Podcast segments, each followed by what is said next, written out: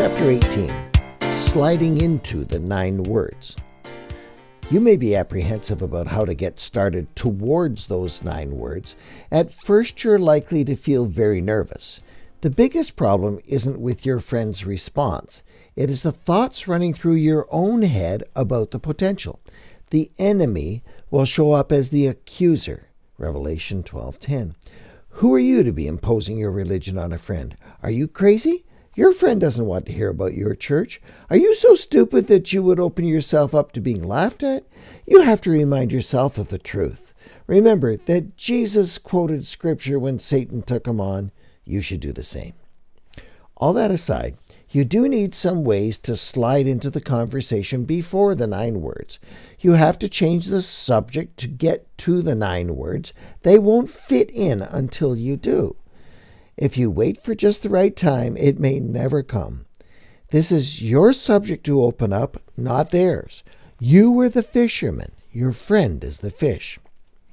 It is usually not a good time to ask if others are around because your friend might not feel comfortable with the others listening to the conversation. You are best to wait until you are alone. Have this conversation face to face because, as you will recall, this isn't a black or white issue. This is information gathering on your part. Much of the information you can gather is in the facial expression and body language of your friend. But regardless of these two points, you are better to get this done. Don't hide behind your phone unless you have to. Make it a face to face conversation. Ask the Lord to give you the right moment. He will. Guaranteed. In your personal conversation, try this whenever there is a lull. By the way, with your name, this might not be something you were interested in at the time, your cup of tea, uh, but I've been thinking of you, and it occurs to me that I would like to invite you to my church. Now, start listening.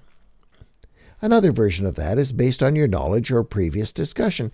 By the way, so and so, I know you're not a religious person, and neither am I. Uh, you are a very busy person, and so am I. Uh, you've had a bad experience before, and I truly get that. But I've been thinking of you, and it occurs to me that I would like to invite you to my church. And if you have to, again, if you have had a relationship with this person for a long time, for example, they might have been your next door neighbor for years. Here's a good way to start. By the way, so and so, I need to apologize to you for something. Uh, you might have noticed that we leave the house in the same time every Sunday morning. Uh, I know that I've mentioned that we go to church before. Uh, I need to ask you to forgive me, but it occurs to me that I should have said this to you a long time before now. I would like to invite you to my church. Even more simple than that is to link the two subjects together that don't really link. Hi, so and so. This is a beautiful day, isn't it?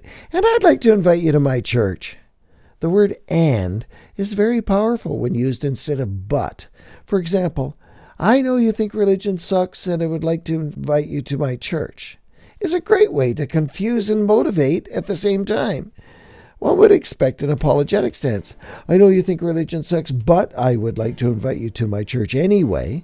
The first version puts you on offense, and you can slip in all the because material you learn from your research. Get started.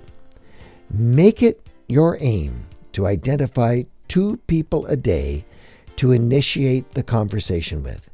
It might take you the whole week to get to the two, but if you put it off until tomorrow, you may never get to it. Over time, you may find that two a day isn't out of the question for you. Two a day, five days a week, times 50 weeks a year equals 500.